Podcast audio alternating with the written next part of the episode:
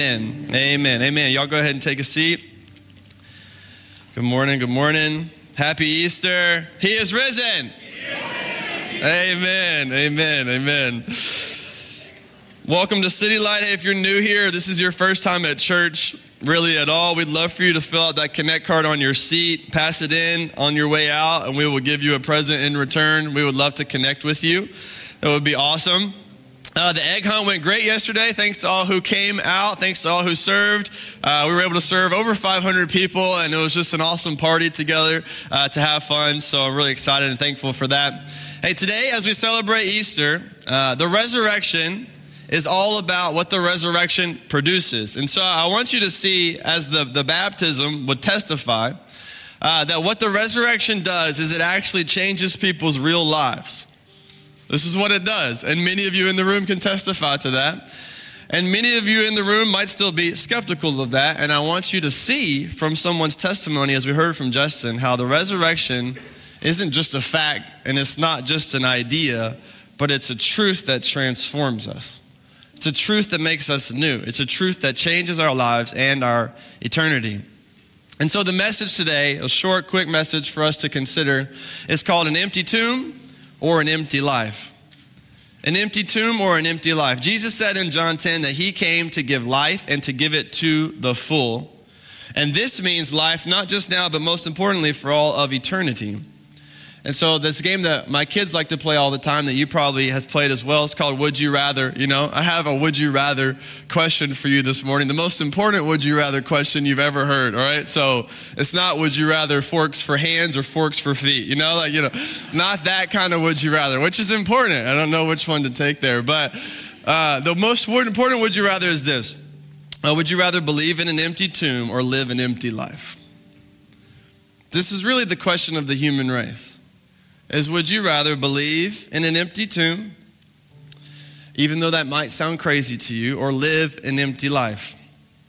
My prayer today, my simple prayer, is that the Lord would work supernaturally to bring all of us to understand the full life He wants to give us in Him and in His name. And that there really is, even as Justin said, no hope and nothing out there for us outside of Christ. I want to talk to different people in the room this morning. I know some of you may be here and you're new and you're just kind of learning this whole thing, or maybe a family member, a friend brought you, or this is the one day you go with your grandma to church all year, you know, like whatever it might be for you. Maybe you're super skeptical. Maybe you're angry at Christians in the church. Maybe you just don't care.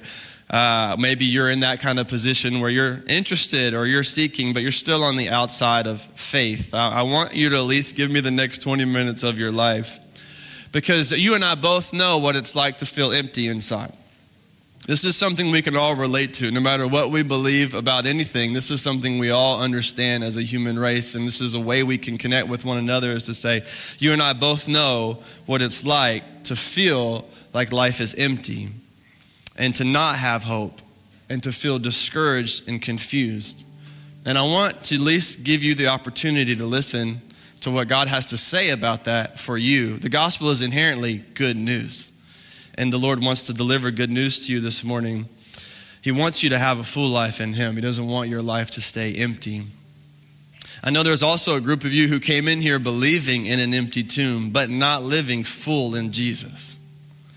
You agree on the facts that the tomb is empty, but you're not experiencing what Jesus said I have come to grant life and to give it to the full and you're stuck and maybe you're discouraged or maybe you're in certain areas of sin or habits and you're just not experiencing the full life Jesus came for you to have and to experience. And today, Jesus is calling you back with resurrection power to live in light of the resurrection. He didn't rise from the dead so that you could live an empty life and so that you could walk hopeless and shameful and purposeless. He didn't rise from the dead for that.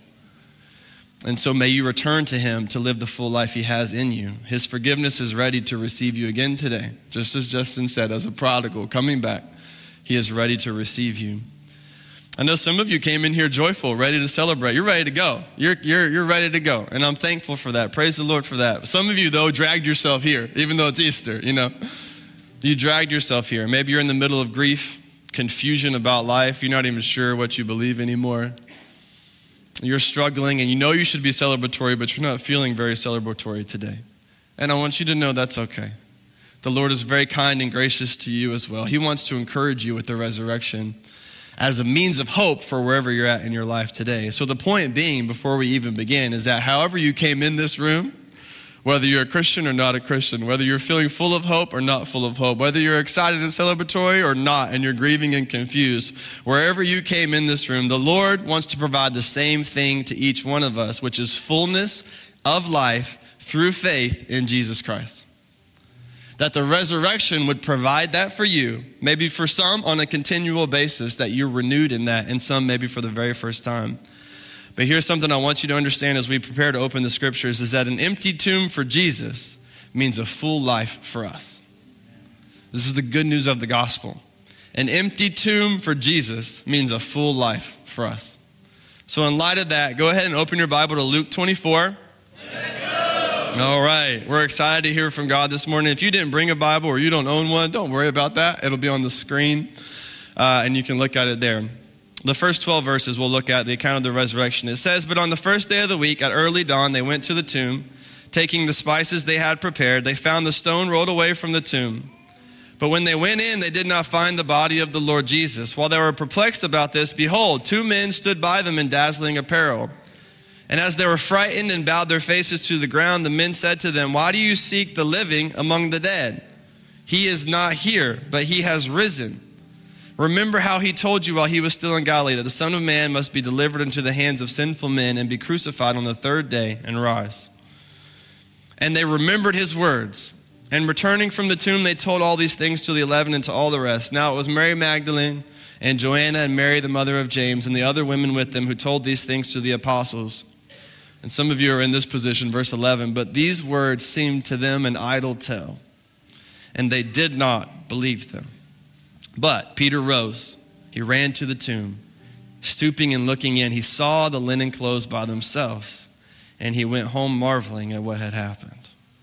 And my prayer is that we would all end up like Peter in this position, that we would believe, and that we would go home today marveling at who Jesus is and what Jesus has done.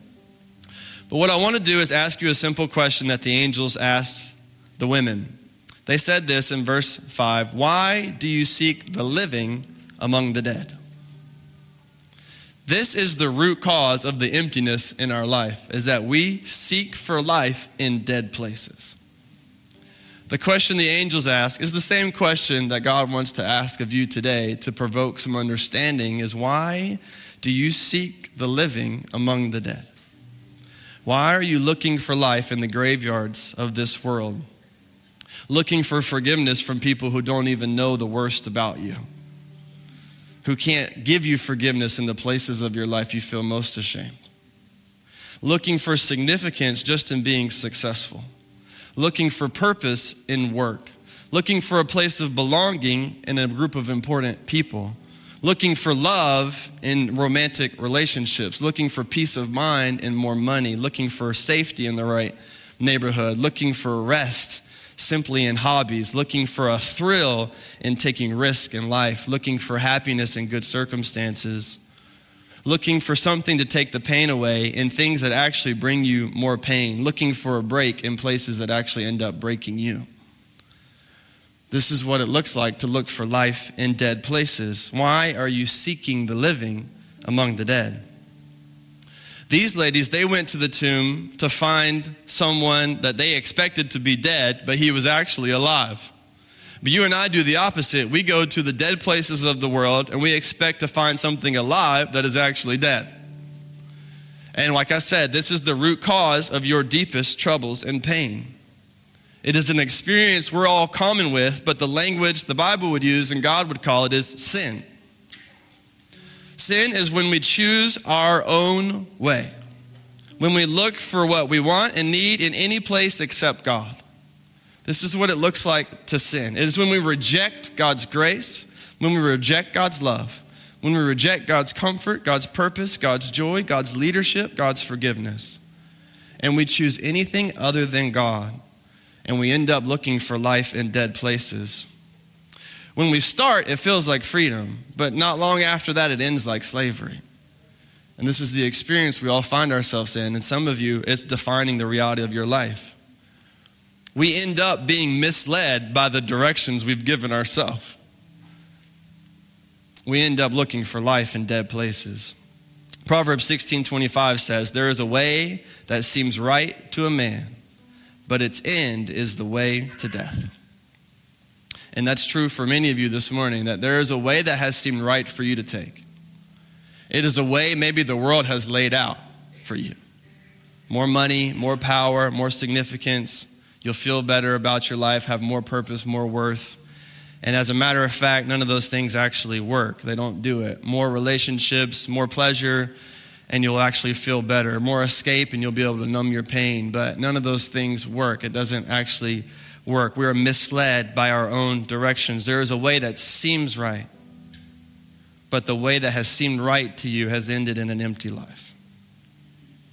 And I want to offer you today, as a substitute for your empty life, an empty tomb. And that Jesus would fill your life. Let me give you an, an example of this. The other day I was driving to the Nats game. So I was taking my son to the Nats game on his birthday. It was last Sunday and we had to leave right after church, right? So I preached, said, said bye, and I was out of here, okay? And, and uh, we got in the car, and we, it was going to take 30 minutes to get there, which would have given us right there at 1.30. It'd been perfect. We would have got there right on time, and that all worked out. Well, as it turns out, on our drive there, there was an accident on 395 a really bad accident, which is obviously unfortunate and awful, and it closed down the entire road. But the maps didn't know that yet, all right? So I drive, and any of you who know how to get into DC, once you're on that way, you have to get over the river, and there's really no other shot. You know, like 395 is the road, okay? It is the way to get over, uh, and that's one of your best ways to do it. So I get over to go, and it says, okay, you can't take 395 north. And you know, the maps goes from like, oh, you're 20 minutes away, oh, to now you're 55 minutes away. You're like, how did that just happen? How, so I realize it's closed. Maps finally realizes it's closed. It makes you take a go up and take a U-turn to come back around. I was like, okay, I, don't, I didn't really look. I just replugged it in. And said, okay, it's going to take me where I need to go. Well, I waited in a very long line. I took a U-turn, and you know what Maps told me to do? Get on 395 North, just on the other on ramp. And I thought, this on ramp is closed because the one 50 feet away is also closed.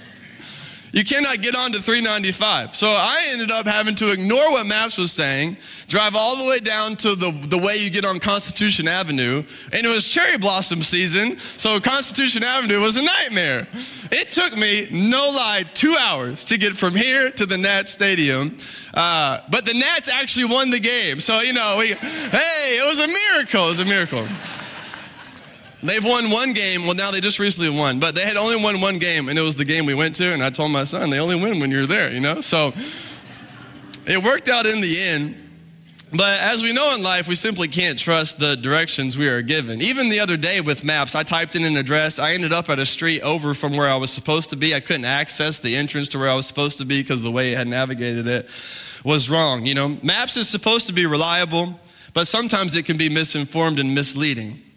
And this is true of the maps that we give ourselves in our life also. This is true of the maps the world has laid out for us in our life also. The irony of it is that it does the same thing my maps did, is that it sends you back to the same place that didn't work in the first time.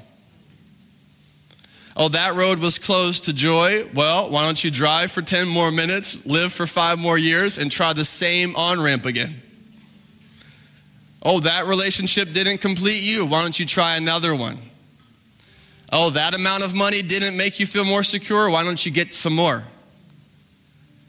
Oh, you finally got good circumstances, but you still don't feel happy? Well, why don't you just wait for better ones? The same on ramps, but every single on ramp you've ever tried to get on is still closed. It can't take you to where you want to go, and the maps that you give yourself and the maps the world has been giving you have been unreliable. And some of you, even today, you feel like I did when I was so mad and I had to go to the bathroom so bad and I was stuck in traffic on Constitution Avenue while everyone was staring at cherry blossoms. I was, I was so frustrated in that moment. And that's how many of you feel walking into this space this morning. You're very frustrated, stuck, unsure, confused, upset. And I want to, I want to tell you the reason for that is simply because you have been given the wrong directions. And every on ramp you have tried to take to get to where you want and need to go has been closed. This is the reality of our lives. But the good news of the resurrection is this that in Jesus Christ, the resurrection of Jesus gives direction to our lives. It is the resurrection that gives direction. Right after the question, the angels ask the question, Why do you seek the living from the dead, uh, in the dead? The next response they give is very important for us. They say, Hey, he's not here, he's risen. So, the answer to the people who were seeking Jesus the first time and were wrong about where they were at is hey, the resurrection has happened. Go find Jesus. He's not here in this dead place. And the same answer is true for you and for me is that Jesus is risen from the dead. Go find Jesus and get the very things you've been looking for your entire life. The answer to your confusion, the answer to your emptiness, the answer to your despair, the answer to your frustration, the answer to your sin, the answer to your problem that you have with God in sin is that Jesus has risen from the dead. And if you would put your trust in Him, the resurrection of Jesus will give direction to your life. And God is inviting you in that this morning. I want to close with this final scripture, John verse 20. I'm ask the band to go ahead and come up. And we're going to respond to the Lord. But read this here. Listen to me here. It says, Jesus said to him, Have you believed because you have seen me? Blessed are those who have not seen, which is all of us, yet have believed. The way to be blessed today is to believe in Jesus Christ. That's what he's saying. Now, Jesus did many other things in the presence of the disciples, many other signs, which are not written in this book, but here's verse 31. But these are written so that you may believe that Jesus is the Christ, the Son of God, and that by believing you may have, what is it? Life in his name. The scriptures are written so you may believe in Jesus, not for the fun of it and not just because it's a true fact, but so that you may have life and have it to the full in his name. This sermon is spoken for one simple reason that you may believe in Jesus and have life in his name. The tomb is empty for one reason that you may believe in Jesus and have life in his name. Jesus came to earth from heaven, became a man, died on a cross, rose again, not just because, but so that you may believe in him and have a life in his name. This is the call God has put on our lives this morning. And I want all of us to pursue the way of Peter. You know, the final part of this story we read said they had heard the news, but it seemed like an idle tale to them. But Peter just didn't sit there confused. He got up and he went and he looked for himself. And as soon as he found the tomb empty, he marveled and believed. And my prayer today and my call to you today is that you would decide to look for yourself. Stop worrying about what other people think, what you have been taught elsewhere, and follow what the Lord is doing in your heart now and take a look for yourself at the empty tomb. Take a look for yourself at Jesus who has died and risen again for you. And I promise you, I promise you, you will not be let down. If you believe in an empty tomb, you will receive a full life forever in Jesus. So now we're going to respond to the Lord. If you would go ahead and close your eyes, and we're going to worship, and I'm going to have uh, a couple people come down front. If you're part of the response team and you want to come, go ahead and stand over here by the baptisms. We're going to have a couple people that are here to pray for you and I want to lead us now in a time to respond to the Lord and to consider what He might be doing in your life this morning. The Lord is giving you an opportunity today to finally make a decision to put your trust and faith in Him. You know, the Bible says today is the day of salvation. And so there's no reason to wait.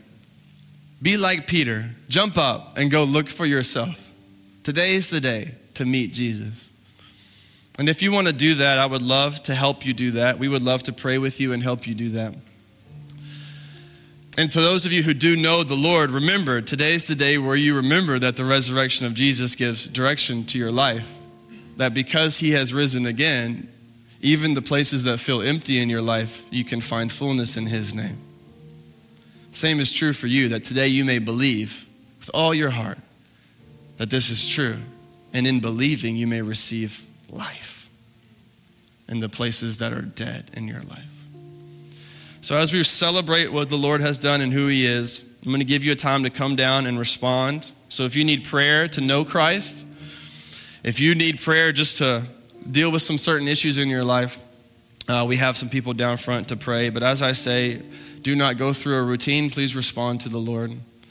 And so here's what I'm going to do first I'm going to pray, and it's going to be a kind of prayer to give direction to you. If you're here today and you're watching online, you say, I really do want to respond to the Lord.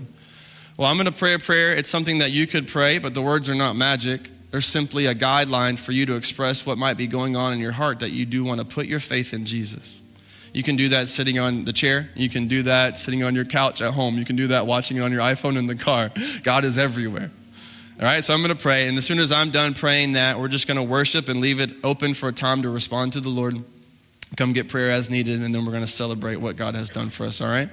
So let me pray. Uh, Heavenly Father, we love you. And you would say something like this I thank you, Lord Jesus, for dying on the cross for my sin. I thank you that you rose again from the dead. Today, I put my faith and trust in you. I am sorry for my sin and the ways that I have chosen to live my own life. And today I repent from my sin and I turn and put my trust in Jesus. Thank you for loving me and help me now to follow you all the days of my life. I pray this in the powerful name of Jesus Christ. Amen. Amen. Why don't you stand and let's worship the Lord?